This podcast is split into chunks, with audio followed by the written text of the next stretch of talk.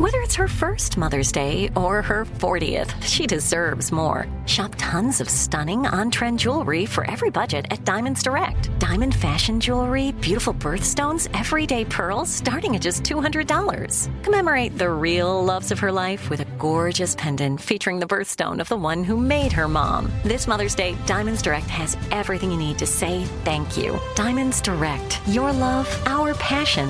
Online at diamondsdirect.com. I'm Tracy from Stuff You Missed in History class. Are you a small business owner or even someone who dreams of entrepreneurship? Then check out season two of Mind the Business Small Business Success Stories from iHeart Podcasts and Intuit QuickBooks. Join hosts Austin Hankwitz and Janice Torres as they interview entrepreneurs sharing insights around starting and nurturing a small business. You won't want to miss these inspiring stories of entrepreneurship and discovering ways to business differently so you can too. Planning your next trip? Choice Hotels family of 22 brands has over 7,400 locations and the perfect hotel for any traveler you want to be. Like a Cambria Hotel, serving up locally inspired craft cocktails for all my folks who maybe want to meet up and talk about Mad Royals. Check into a Radisson Hotel with flexible workspaces for you strivers who listen during business travel. Or a Comfort Hotel with free hot breakfast, family friendly pools, and big spacious rooms for the parents who listen with their kids and need a little retreat. What are you waiting for? Join Choice Privileges and start earning points your next stay. Find a stay for any you when you book direct at choicehotels.com, where travels come true. Looking to part ways with complicated, expensive, and uncertain shipping? Then give your business the edge it needs with USPS Ground Advantage shipping from the United States Postal Service. Keep everything simple with clear upfront pricing and no unexpected surcharges. Keep things affordable with some of the lowest prices out there. And keep it all reliable with on-time ground shipments. It's time to turn shipping to your advantage. Learn how at USPS.com slash advantage. USPS Ground Advantage. Simple, affordable, reliable. Welcome to Stuff You Missed in History class from HowStuffWorks.com.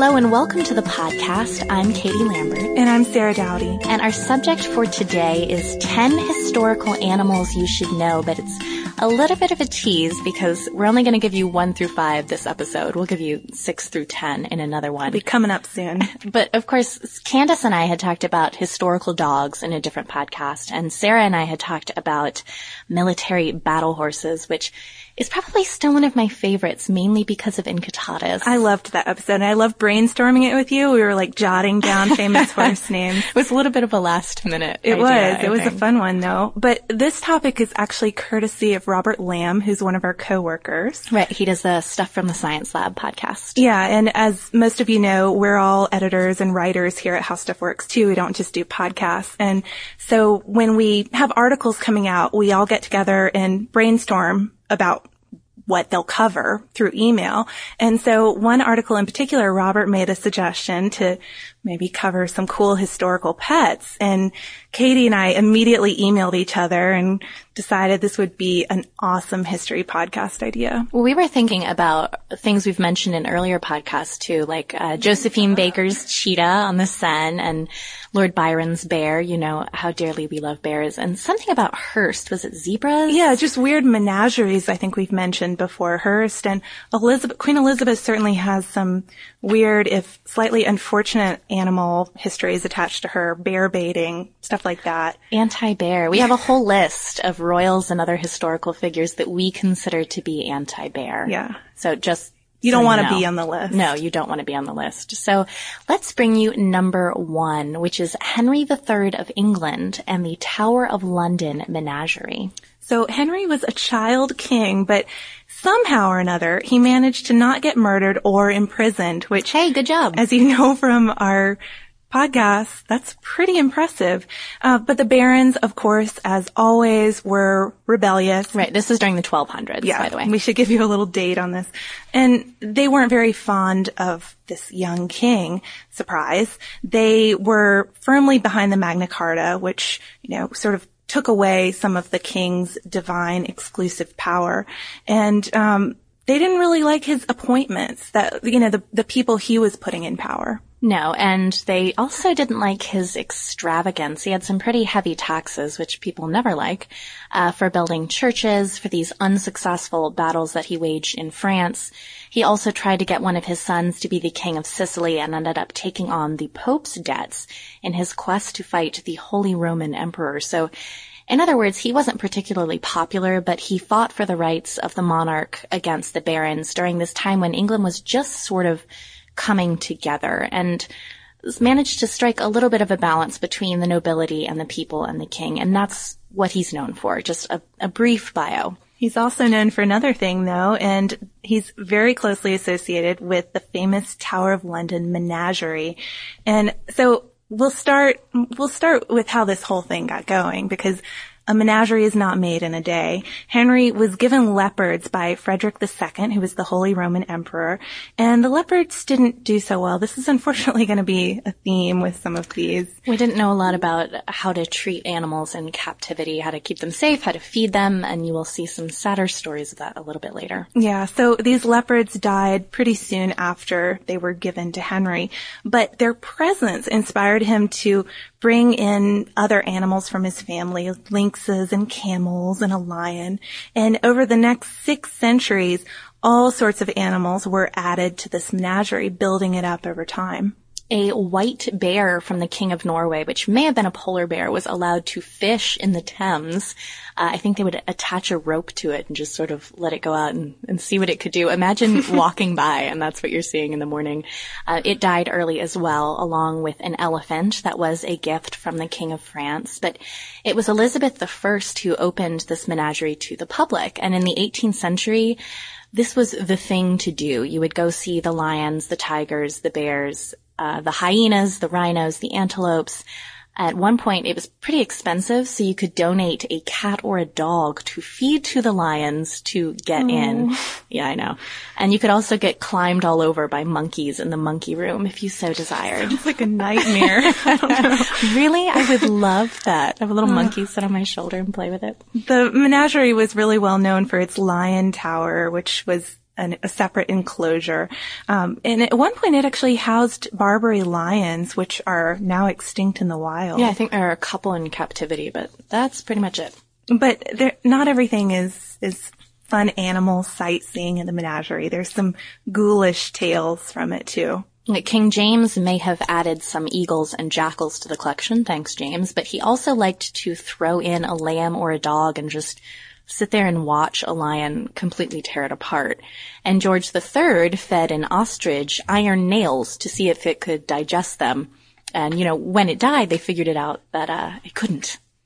It's such a terrible thing to do. Well, apparently they thought at the time that ostriches could. I don't know where that came for, from, but I guess I should give them credit for at least trying it out.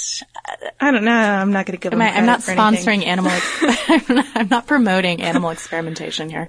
Um, and we also have sort of a sad elephant tale from this menagerie too. It turns out that the elephants were often fed nothing but gallons of wine, so they obviously died because elephants can't live on wine. Well, and this went on for a while. It wasn't just like it happened with it wasn't like one the ostrich elephant, incident. and they well exactly, and they couldn't figure it out. You would think with I don't know, you might want to take a scientific approach and try to figure out why elephants that are only fed wine keep dying. Well, especially even if you don't look at it from uh, being kind to the elephant itself, I'm imagining it would be a pretty big investment to bring an elephant to England. You'd want to take care of it. You would, you would think, Sarah, but you would be wrong. So the menagerie was shut down in 1835 by the Duke of Wellington and many of the animals went to the London Zoo. And now let's bring you number two on our list, Cosimo de Medici. Sorry, Cosimo the First de Medici and a monkey. Since there are a lot of Cosimos. There, there, are a lot of Medici period, but there are, yeah, there are a lot of Cosimos. But this guy's around from 1519 to 1574. He is of course the Duke of Florence and the Grand Duke of Tuscany. And We've talked about the Medici so much. We're not going to get too much into Cosimo's well, life. And he's not the most interesting one to me. So I started outlining his biography and then just kind of stopped and decided I was more interested in the story in we're about to tell you. Yes. So this Medici animal story isn't a nice one. Uh, Cosimo was in the audience for a fight. It was a fight between a court dwarf who was only dressed in his underpants and a monkey. We know this from uh, letters and court records of the time from Medici.org. Which is a great website. It is a fantastic website. Um, it's a pretty brutal fight. Both participants are injured, the dwarf in the shoulders and arm and the monkey in the legs. And this is the confusing part. Somehow the monkey gave a sign that it was ready to surrender and Cosimo interpreted it as such, but the dwarf did not and tried to beat the monkey to death. So Cosimo stopped him and the dwarf won the fight and was rewarded, but the monkey was saved. So I'm not sure exactly how Cosimo spoke monkey language. Yeah, that's not really known as something that Medici were fantastic at, but there's also another Medici animal story. Yeah, the Medici giraffe. And um, we could have talked about Julius Caesar because he's another Another giraffe owner, yeah. Giraffe I couldn't lover. find enough information about him in time, but the Romans are the ones who named it to the camel leopard, and that's still in its scientific name. Yeah, but uh, Lorenzo de Medici, who we've talked about extensively, had a giraffe in the 1400s, which, of course, no Florentine had ever seen a giraffe. This is just the kind of thing that can add to your reputation as a Medici, bringing in a giraffe Italy. Exactly. And it was possibly a present from a sultan who needed help against the Ottomans. But we are going to go from one of the illustrious Medici to a U.S. president, Teddy Roosevelt, and a badger. So Teddy Roosevelt was a young president. He was only 43 when McKinley was assassinated and he rose to power. And his famous quote was, speak softly and carry a big stick. Um, but he wasn't a stay in the office Behind kind the of desk. politician. Not at all. He's a rancher, a hunter, a big fan of going on safaris. That's probably one of the things he's best known for. And also a conservationist. And yeah, not to mention a rough rider in this Spanish American War, but his political reputation, he's known for being a trust buster. He's known for being very involved in foreign affairs. And before that, we were a little more laissez-faire. Um, but as Sarah mentioned, yeah, he's also known for being a conservationist and for being a naturalist. Candace and I talked a little bit about that in Was Teddy Roosevelt the First Green President, an earlier podcast. But uh, if you remember Roosevelt's great trip out west, that's when he discovered places like Yellowstone and the Grand Canyon and decided to save them from development. And that's where our story's from. So on that trip, he stopped in Sharon Springs, Kansas in May 1903 to this reception of odd Americans. Uh, you know, um, you can just imagine it. He's coming in on this fancy train. It's the president, all this splendor. Super exciting for all the people in this little town. So everyone came out to meet the train, including a little girl who asked him if he was interested in having this little baby badger she caught. Which is the sweetest present. Badgers are mean and nasty, but I imagine It's such a cute idea. She's like, what is the A baby. coolest thing I currently have? a baby Badger. I know, a baby badger. Maybe the president would want it. and the, he's totally into it. Oh yeah, he says yes to her offer and he lets her and her friends tour this fabulous train and he gives them flowers. And this badger named Josiah continued on the journey with Teddy who fed it potatoes and milk. And it even lived at the White House for a while until his nasty badger behavior caused him to be sent to the Bronx Zoo. And that was the end of the badger in the White House. So we're going to go from Roosevelt to a very different kind of man, Colombian drug lord Pablo Escobar and his hippos. So Escobar was an incredibly wealthy Colombian drug lord. It's estimated that at one point he was in charge of perhaps half of the U.S.'s cocaine market in the 1970s. When cocaine was extremely popular, so we're talking billions and billions of dollars. Yeah. And of course, you don't get to the top without some ruthlessness and without making quite a lot of enemies. Escobar was assassinated in 1993 after he had a government official killed for proposing to extradite him. But he really enjoyed the wealth he had. You know, he's living it up. His favorite estate was this 5,500 acres called Hacienda Napoles. I think I'm saying that right. I'm sorry if I'm not. And he threw the usual drug-fueled parties, but he also had quite the menagerie full of elephants, zebras, giraffes, ostriches, and hippos. So after he died, the Colombian government took over the hacienda. What are you going to do with this huge piece of land, let alone all the animals. It since has fallen into disrepair, complete disrepair. It's been taken back by nature. There's bamboo and insects. It's been looted and the animals aren't there anymore. Most of them have either died or been sent off to zoos, except for the hippo collection. So Escobar's hippos, four of them, came from a dealer in New Orleans at $3,000 each. I don't personally know any hippo dealers in New Orleans, but maybe I just don't have You're the right friends. Katie. And there are some things you should know about hippos. Uh, they're huge. They're up to four tons, 12 feet long, and five feet tall, the males at least. They're faster than you if they're running on land, which Even is though something they don't I look didn't it. know. No, they look so ponderous, I guess. they're actually pretty quick. Uh, they're a bit bad tempered and they reproduce quickly when there aren't any enemies around. So those four hippos quickly turned into more than 20 hippos. So as Sarah mentioned, yeah, the government takes over this hacienda and they're faced with this dilemma. Gonna do with the hippo? What do you do with a bunch of hippos? Transporting them would be so incredibly expensive. So for a while, they just left them alone. in action. And of course, you get more and more hippos that way because they're not just sitting around. And as the estate fell apart, uh, the hippos that are increasing in numbers started to leave and go roaming about looking for other sources of food. So imagine a hippo stomping around in your neighborhood. It's eating your crops. I was saying to Sarah earlier, it's it makes Peter Rabbit probably not look so bad to Mr. McGregor. oh, pretty fuzzy and cute. so they've become a safety hazard around the area, according to the government at least. And some have suggested killing them, while others have urged the government to give them to some kind of organization, like a, you know, like a reserve or something. Hippo preserve. But there aren't any takers because, I mean, seriously, getting a hippo moved is a big, expensive deal. So they're still roaming the hacienda and menacing all the people who would like to develop the land because they're very territorial and that hacienda is now Theirs. hippo land. So you're on notice. Oh, that might be my favorite one. All right, but our final for this first part of our series is Charles Darwin and Harriet the tortoise.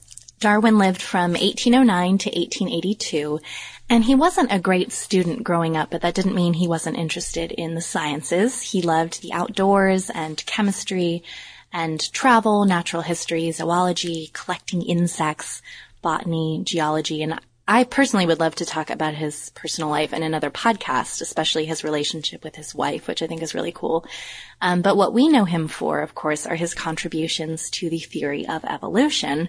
So it makes sense that we'd be talking about an animal friend of his. So Darwin's famous pet tortoise, Harriet, was known as the oldest tortoise in the world when she died of heart failure just a few years ago. She was 176 years old, which as you'll see, you get to experience a lot of stuff if you live for 176 years. I don't think she actually was the oldest, even though that was her reputation. Uh, she was beaten by an Aldabra tortoise named Clive, who lived to 255, and a Madagascar tortoise named, I think, Tui Malila at 188. And the latter tortoise's other claim to fame was having been given to Tonga's royal family by Captain James Cook.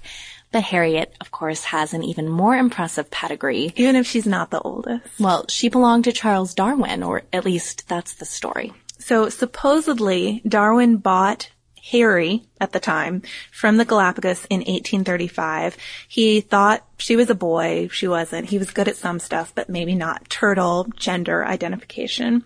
But this wasn't just any trip to the Galapagos, obviously. It was a voyage on the HMS Beagle. And the mission of the voyage, of course, in case you're a little fuzzy on it, was to chart South America's coastal waters. And the captain was Robert Fitzroy, who had invited Darwin along just for company. He was a fun guy to hang out with, No, a good nothing to do with his scientific accomplishments or his knowledge. It was just like, it would be really nice to have someone to talk to while I'm doing this. Hey, there's, you know, good old Chuck over there. He should come with me. exactly. But the voyage lasted five years and Darwin was just happy as a clam even though he's staying on land the whole time, investigating the flora and fauna of the islands. He's observing, he's taking notes. He collects 1500 specimens and more importantly, he begins to develop his theory of natural selection. So if Harriet was present for all of this, I'm going to count her as a very lucky tortoise indeed. Yeah. I imagine them just You know, he's working at night by candlelight. Harriet sitting there. Smiling in a tortoise-like sort of way at him. She would have been about the size of a dinner plate when he took her home and a very young little creature. There are doubts about whether Darwin brought her back, but nevertheless, that is the story that stuck with her. And in later years, she lived at the Australia Zoo and Steve Irwin's family adored her. They considered her a member of the family, which is pretty cute. So with these five entries, I bet you're wondering what we have coming up. How could it get any better, right? So you should tune in soon for six through 10. And that brings us to listener mail. And today's emails are all about the Essex. This one is from Jesse. And I just listened to your Race to the South Pole podcast and I was excited to hear something about Antarctic history. I've been working in the U.S. Antarctic program in various capacities for many years, so I thought I would share my real life Antarctic reading list. I too have been pinned down by terrible weather, although definitely nothing as dire as what Captain Scott and his men experienced, and have found that anything by Charles Dickens is great to have along. Dickens novels are interesting enough to keep me engaged and dense enough to take me a long time to get through. When you stand to face days without being able to go outside, you don't want to be stuck with light reading that you can breeze through in a few hours. I read Martin Chuzzlewit and Bleak House during a couple of my trips. And also, you perhaps don't know this, or maybe it was intentional, but your podcast aired on the same day that the National Science Foundation started up the 2010-2011 USAP summer field season at McMurdo Station, September 23rd, New Zealand local time, continuing the tradition of world-class scientific research that the early explorers like Scott pioneered, nicely timed. And actually, no, we didn't know that. Fortuitous. That was completely coincidental. It was. It's great. And we have a couple more. We've got one from Kirk who said he had two takeaways from the episode. Uh, first was that after centuries of whaling, this was the first and only time a whale had attacked a ship. The Nantucket boys had been slaughtering them for generations, and the whales just swam along and took it. So the whalers were flabbergasted and never saw it coming. Second was that the whale managed to sink them at just the right spot geographically, so they were farthest from land anywhere on Earth, smack in the middle of the Pacific, 4,000 miles from anywhere in any direction. So nice job, Cetacea. So, which, which is a very good point. and we've also got one from Anson who said, greetings from the Yellowknife Northwest Territories. I enjoyed the Race to the South Pole podcast, but I want to offer one correction. Inuit is the plural form for Inuit people, not Inuits as mentioned in your podcast. Sorry about that. We didn't know. And a single Inuit person is an Inuk, two syllables. And also regarding the dreaded man-hauled sledge, this can be used to great effect as shown by John Rae. He mapped huge sections of the northern Canadian coastline as well as discovering the fate of John Franklin's expedition. So thank you for one, the correction and two, the interesting piece of information. We've gotten a lot of suggestions for Rae too, especially after the Franklin podcast. And Shackleton. We got a lot for Shackleton after the Essex. So people gonna, like their polar explorer. We're going to have to think about that one. But if you'd like to email us with any history facts that we've missed or would like to know, our email is historypodcast at howstuffworks.com. We've also got a Facebook fan page and a Twitter feed at Missed in History. And going back to our historical animals of the day and their owners, we've got a great article on the site on Charles Darwin by Robert Lamb if you'd like to search our homepage at www.howstuffworks.com. For more on this and thousands of other topics, visit howstuffworks.com. And be sure to check out the Stuff You Missed in History Class blog on the howstuffworks.com homepage.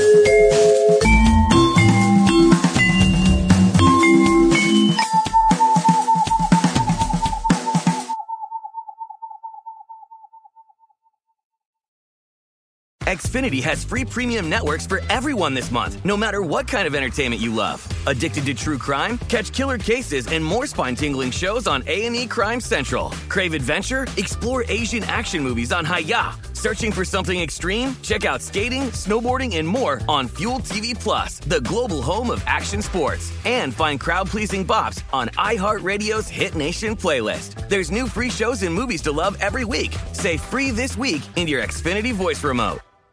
This is Malcolm Gladwell from Revisionist History. eBay Motors is here for the ride. With some elbow grease, fresh installs, and a whole lot of love, you transformed 100,000 miles and a body full of rust into a drive that's all your own.